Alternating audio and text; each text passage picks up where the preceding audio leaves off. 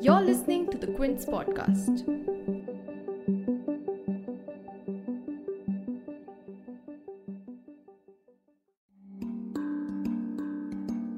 Since Russia's invasion of Ukraine began on 24th February, countries around the world have condemned it for its aggression through sanctions and statements. However, India, one of the key players in international relations and geopolitics, has held its nose and has been mum on the issue.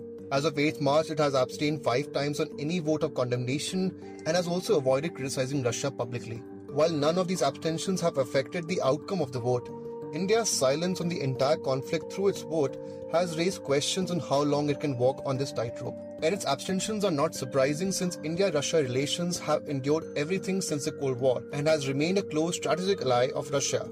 Pertinently, India imports the majority of its arms and ammunition from Russia, with some estimates going as high as 70%. But India's balancing act is now proving increasingly difficult as the situation worsens in Ukraine by the day, which even prevented Indian students stranded in eastern Ukraine from evacuating.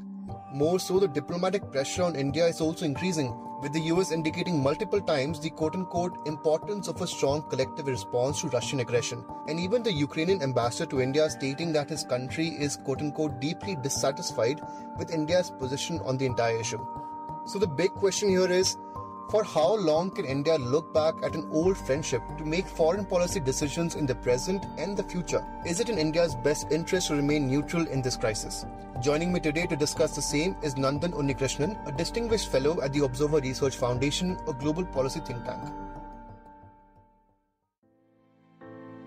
You're tuned in to The Big Story, the podcast where we dissect the headline making news for you, and I'm your host, Himmat.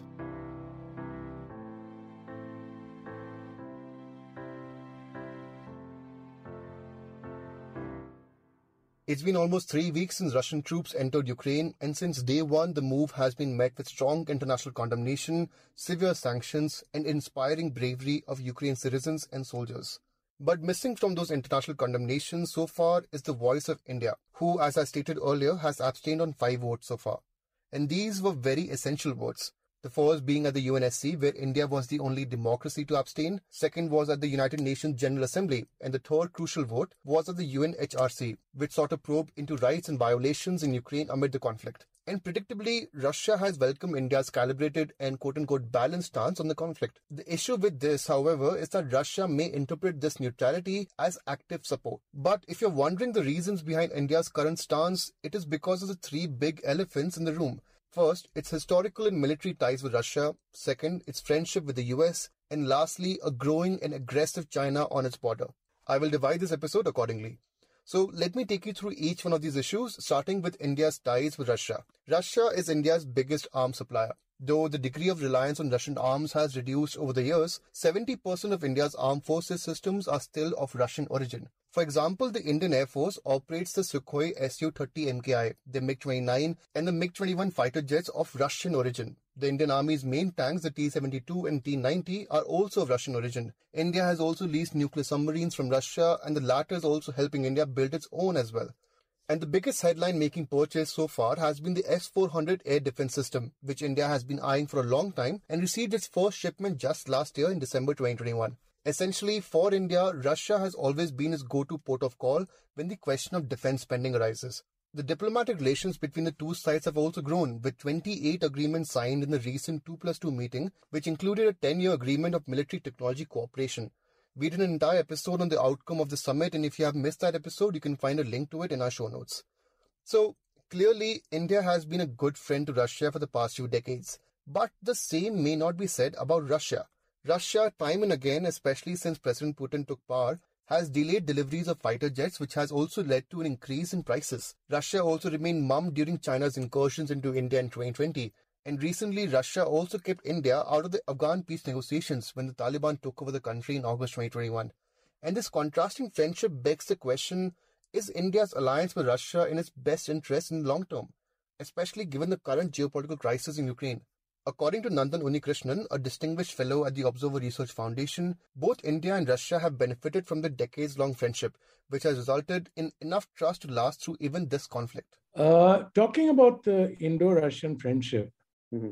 Uh, it starts way back in 1950s Mm-hmm. So uh, we, we're not talking of 50 years and all. Yeah. And let's remember that we were able to carve out uh, Bangladesh out of East Pakistan only because we had the Indo Soviet Treaty. Mm-hmm. I mean, don't forget that the US uh, aircraft carriers uh, steamed into uh, the Bay of Bengal as well as aircraft carriers of Britain. Mm-hmm. One aircraft carrier, poor fellows, they had only yeah. one, uh, uh, steamed into the Arabian Sea. Mm-hmm. And if it was not for the Soviets, uh, we would have been faced with several multiple foes because yeah. then even China might have decided to join the game. Yeah. And this, if you recall, is after the United States and China, uh, after Kissinger's famous secret visit to Beijing, mm-hmm. after which the relationship between uh, China and uh, United States develops very uh, rapidly. So I think if you throw into the mix uh, this number of vetoes that uh, the Soviet Union cast for us, mm. uh, starting with Kashmir, then on uh, our liberating Goa.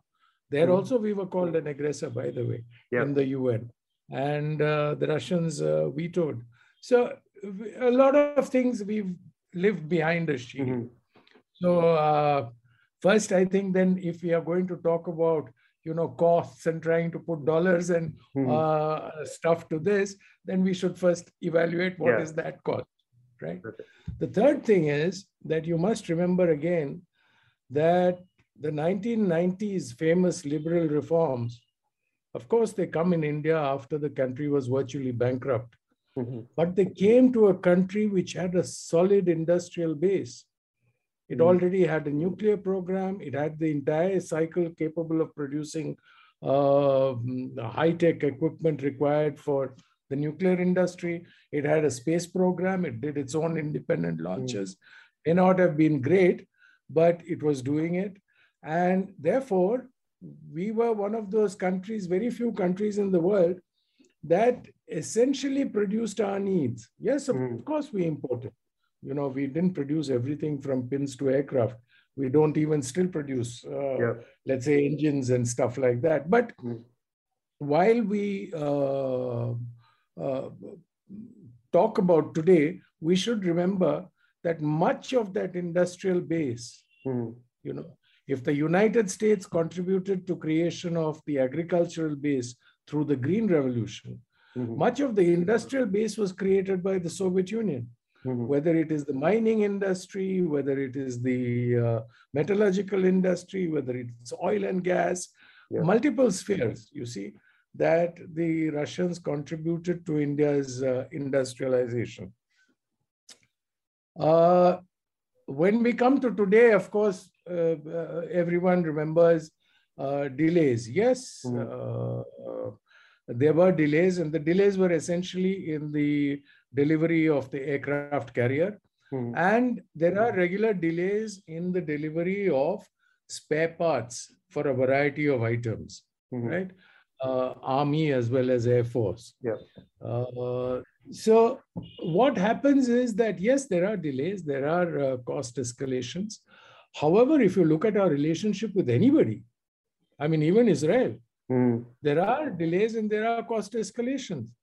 Mm. This is the nature of the beast, if you want, you know, yeah. in uh, the purchase of military equipment mm-hmm. and military related equipment. Uh, you should also recall that in 1990s, when the Soviet Union collapsed, the Russian economy was totally devastated. I mean, in 1998, they declared a sovereign default. Mm-hmm. So they did have production problems. There's little doubt about that. Yep. They had production problems, and there were several times when uh, they may not have delivered on the dot as promised per contract. But uh, by and large, I would say that both sides have benefited from this relationship in the defense sector. Mm-hmm. Right? Russians, because they have been uh, substantially able to keep their military industrial complex together mm-hmm. through orders from countries like India and China, which are really large orders. Yeah. China, much less nowadays. Uh, and India, because uh, some critical systems um, have been Mhm. supplied to us, but now there has uh, been a certain dilution of that. You Mhm. know, we find that China is also getting similar systems. yeah. And in fact, the 400 the Chinese got before us, Mm. something that would not have happened in the past. Yeah. Right. Okay. Uh, but we have to ascribe that to something else. This is not because, uh, you know, Putin is this evil genius and he's got some Mm. plans to uh, Mhm. sort of uh, cut out India or something. No, Yeah. the point is that in uh, geopolitics is changing. Mhm. Uh, there is uh, there are several new powers mm, that are emerging and russia is very keen on developing what we call a multipolar world Yeah. and in a multipolar world any great power would want to maintain Mhm. uh, relationships and engagement with all powers yeah. And India also subscribes to the multipolar. we also subscribe to that Yeah. we subscribe Exactly. so they have the same interest Hmm. So therefore, just as we improve our relationship with the United States, with Japan, Australia, and Mhm. who have you, they are improving their relationships with China, Pakistan, and all. Mhm. It just so happens that some of these are our adversaries, Yeah. but we are also improving relations with their adversaries. Mhm. You know, Exactly. Today, for example, I, it would be difficult to for anyone to argue that the United States is not a more important uh, partner than Russia. Mhm. But at the same time, it would be difficult for anyone to argue that Russia does not play a critical role in our overall uh, international strategy. Mhm. So, you know, therefore, I, I would view this as uh, India-Russia relationship have a place. Mhm. India is invested in it because India uh, gains a clear-cut benefit from it, and uh, the relationship, as it were, of course, it is buffeted by Mhm. what is happening around in the world, but there is enough ballast in the relationship for it to keep moving it for at least Okay. the next 10, 15 years. One of the reasons why I say Russia has not been a great friend to India is because of its growing ties with the second elephant in the room, China. Now, China is second only to India when it comes to military imports from Russia, with total exports between 2016 and 2020 amounting to $5.1 billion. Trade between the two countries has also been going up from $50 billion in 2016 to $147 billion in 2020, making China Russia's largest trading partner. Now, relations between the two great powers started frosty, with most of them being in the Cold War decades. But it has vastly changed since the early 90s. And when Putin came to power, China was one of the first countries he turned to for expanding Russia's economic ties. Russia has also pertinently been calibrated in its response on some of China's key international issues like the South China Sea, the Hong Kong protests of 2019, and most recently, COVID 19. President Putin also recently visited China during the Beijing Olympics in February 2020, where Putin and Chinese President Xi Jinping signed a pact called the International Relations Entering a New Era and the Global Sustainable Development, and stated that the friendship between the two countries had quote unquote no limits and quote unquote no forbidden areas of cooperation. Now, these statements of friendships are of course tricky for India, who considers China a strong adversary, especially since the incidents of June 2020. And after the searing sanctions which the West has placed on the Russian economy and the financial systems, Russia may grow increasingly dependent on China. Pertinently, China and Russia are also on the same page when it comes to core interest in the face of US unilateralism and share a strong friendship. So far on the Ukraine crisis, China, like India, has abstained from all the votes and has not condemned Russia. Historically, China also does not recognize the annexation of Crimea in 2014. But if it does change its stance on the issue in reflection of its deep friendship with Russia, would this be the trigger for India to join the US and its allies in condemning Russia? According to Mr. Unnikrishnan, as long as Russia does not deviate from its stance on the China India conflict, which has been neutral so far, the growing ties between Russia and China should not be a huge concern for India. No, you see, our relationship, I mean, this I keep emphasizing that our relationship with Russia has an independent basis because Mm. we both mutually agree that there are some benefits which we both derive from it. Mhm. Russia derives some and India derives. So essentially, what we are saying is we need each other. Yeah. Of course, we are not uh, the significant other in each relationship, Yeah. right? Uh, that stage is over. We are not uh, in that uh, uh, the heydays of the Indo-Soviet relationship. Right? Things have evolved and we've moved on, as it were. Mm. For us, of course, uh, dealing with China's rise, aggressive rise, if I may say so, Mm. in uh, uh, Asia, particularly in the Indo-Pacific, is our primary concern. Mm. And in the Indo-Pacific region, uh, region, USA is our primary partner in this. Mhm. But on the continental shelf, Mhm. particularly after the US withdrawal from Afghanistan, US is, uh, yes, of course, US is a global power, so it has a footprint, but it is not the most significant player. Mm. Russia's footprint in Eurasia, Mhm. particularly Central Asia and all, is much, much more uh, evident, Yeah. let's say. And uh, if India is interested, and so is Russia at this point, Mhm. at least so far, interested in uh, somehow managing China's rise and preventing Mhm. the emergence of a hegemon in Asia, then of course India and Russia have to move together. That Yeah. is one. Now, the second part of it, so therefore, if China decides to support Russia, Mhm. as long as Russia does not change its position vis a vis us, Yeah. right?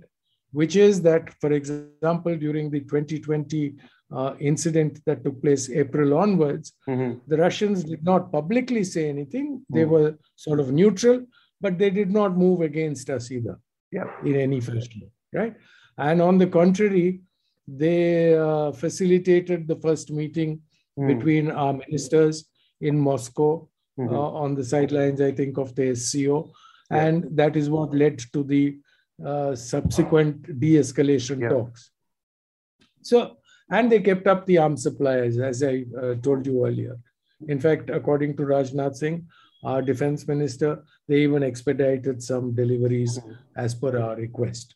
Yeah. So, to that extent, I think I would say that China's changing its position Mm. is not necessarily going to affect us if it does not result in uh, Russia tilting more towards China. Mhm. If India feels that Russia is uh, sort of becoming Mhm. uh, a junior partner to China, Yeah. which I personally believe is still some way off. Uh, they may be aligned, but they are not in an alliance, Mhm. not yet. But as I said, you know, given the kind of uh, uh, unprecedented sanctions Mhm. that the West has uh, uh, announced against Russia, if Russia finds itself in economic dire straits, Mhm. it may have to turn towards uh, China uh, for help. Yeah. And just as the uh, just as I said, United States doesn't do charity, Mhm. neither does China. Yeah. You know, no no great power does charity. So Mhm. there is always a price to be extracted, Yeah. and that is what we will be carefully observing in India. Mhm. You know, so China changing its position is uh, par for the course. Mhm. You know, that is depends on their uh, reading of a particular situation at a particular Yeah. point of time. Right. Mhm. But uh, we will uh, read the situation depending on our interests. Mhm. And if we feel that our interests are not impinged, I don't see Mm. any reason for us to want to change uh, anything that we are doing. Moving now to the third elephant in the room and the biggest one of all, the United States. The Indo US ties have been growing strong for years. President Barack Obama once even described the ties as one of the defining partnerships of the 21st century. Both sides have met frequently over the past few years, and President Joe Biden's reignition of Quad also signals how important a partner the US considers India to be. However, over the past year, the relation has been on choppy waters, and the not so subtle reminders that the US has provided India on its position in the Ukraine crisis has put the country in a bind. The first reminder came in the form of a tweet from Secretary of State Antony Blinken, where he said that he spoke to External Affairs Minister S. Jaishankar and indicated the quote unquote importance of a strong collective response to Russian aggression. The second reminder was from Joe Biden himself, who in a press conference said that the issue of being fully in sync with India on the crisis has not been resolved completely. And the third reminder came from the US ambassador to the UN, Linda Thomas Greenfield, who, while introducing the UNGA resolution, said that, quote unquote, vote yes if you believe in upholding the UN Charter, vote no or abstain if you do not uphold the Charter. And as we know, India abstained. Apart from these recent reminders, US and its lawmakers have also been very vocal about India upholding democratic values and human rights. And for the second time in a row, US based human rights watchdog Freedom House has kept India's status as quote unquote partly free in its annual report. When it comes to India Russia relations, the US has been silent since it knows the history of the deep ties between the two countries. But the one sticking point where the US lawmakers have raised contention about again and again is the S 400 missile deal. The US Congress has been clear that India will face sanctions under CAATSA, and this looming threat of sanctions has remained unsolved since the S 400 deal was signed in 2018. So the big question here is Will India's current stance on Ukraine push the US to change its mind to impose the sanctions once and for all? Mr. Unnikrishnan weighs in. Well, you know, I do not for a moment expect the United States to show charity to anybody. Mhm. I think the United States has very clear cut interests and understands its interests, and they calculate their interests very cold bloodedly. Mhm. And then they take measures and steps to try and achieve those uh, protection of those interests or whatever aims and goals they have set for themselves. So, uh, to that extent, I, you know, if the United States determines that uh, India is uh, violating or moving against its strategic interests, I have no hesitation in believing that they will come down on us like a ton of bricks, Yeah. right? However, if they feel that India is contributing to their overall strategic environment in a Mhm. positive manner, then uh, they are going to uh, close their eyes to what they perceive to be some infringements of their law. Yeah. The problem with CAATSA is that it is a law in the United States. Mhm. So, you know, whatever we do, we are violating that law. Yeah. So their, their, their legal system is slightly more complex than ours. Mhm. It's not just simply that the president gives a waiver and it works like Mhm. that.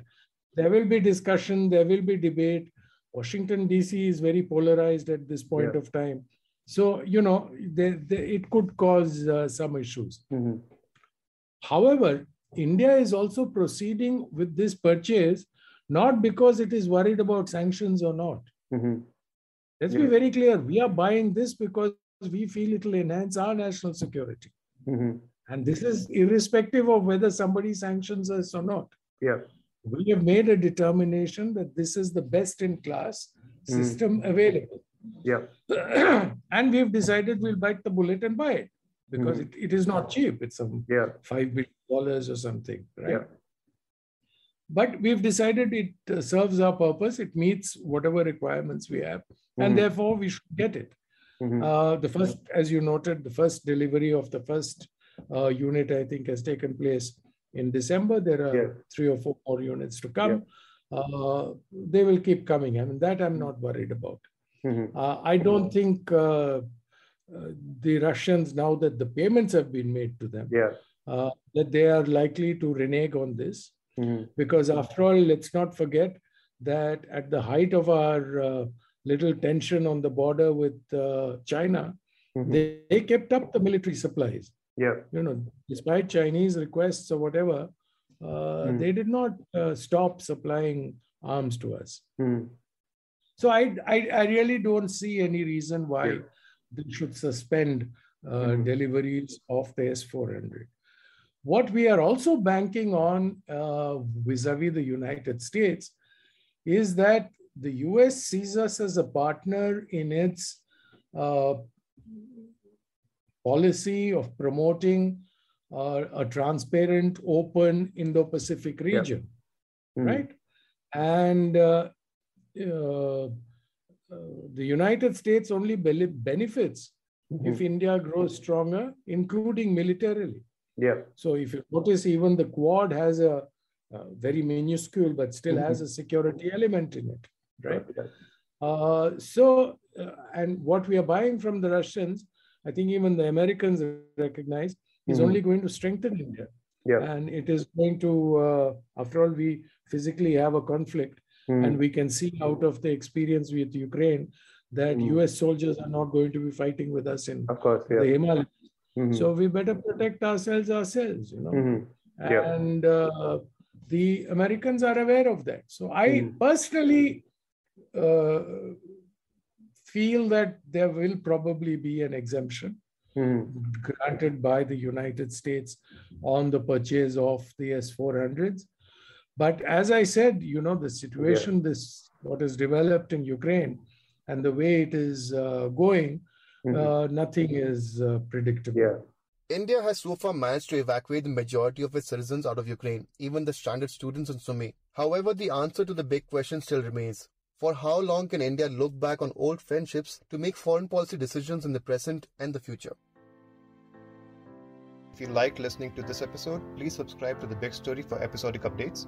We're available on Apple, Google Podcasts, Spotify, JioSaavn, and most of the other popular podcast streaming platforms. For other podcasts, please log on to the Quint website, and for any feedback, please shoot an email to podcast at thequint.com.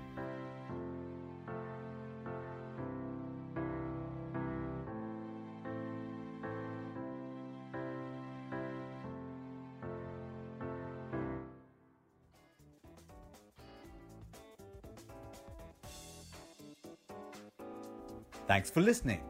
Log on to the Quint website and check out our other podcasts.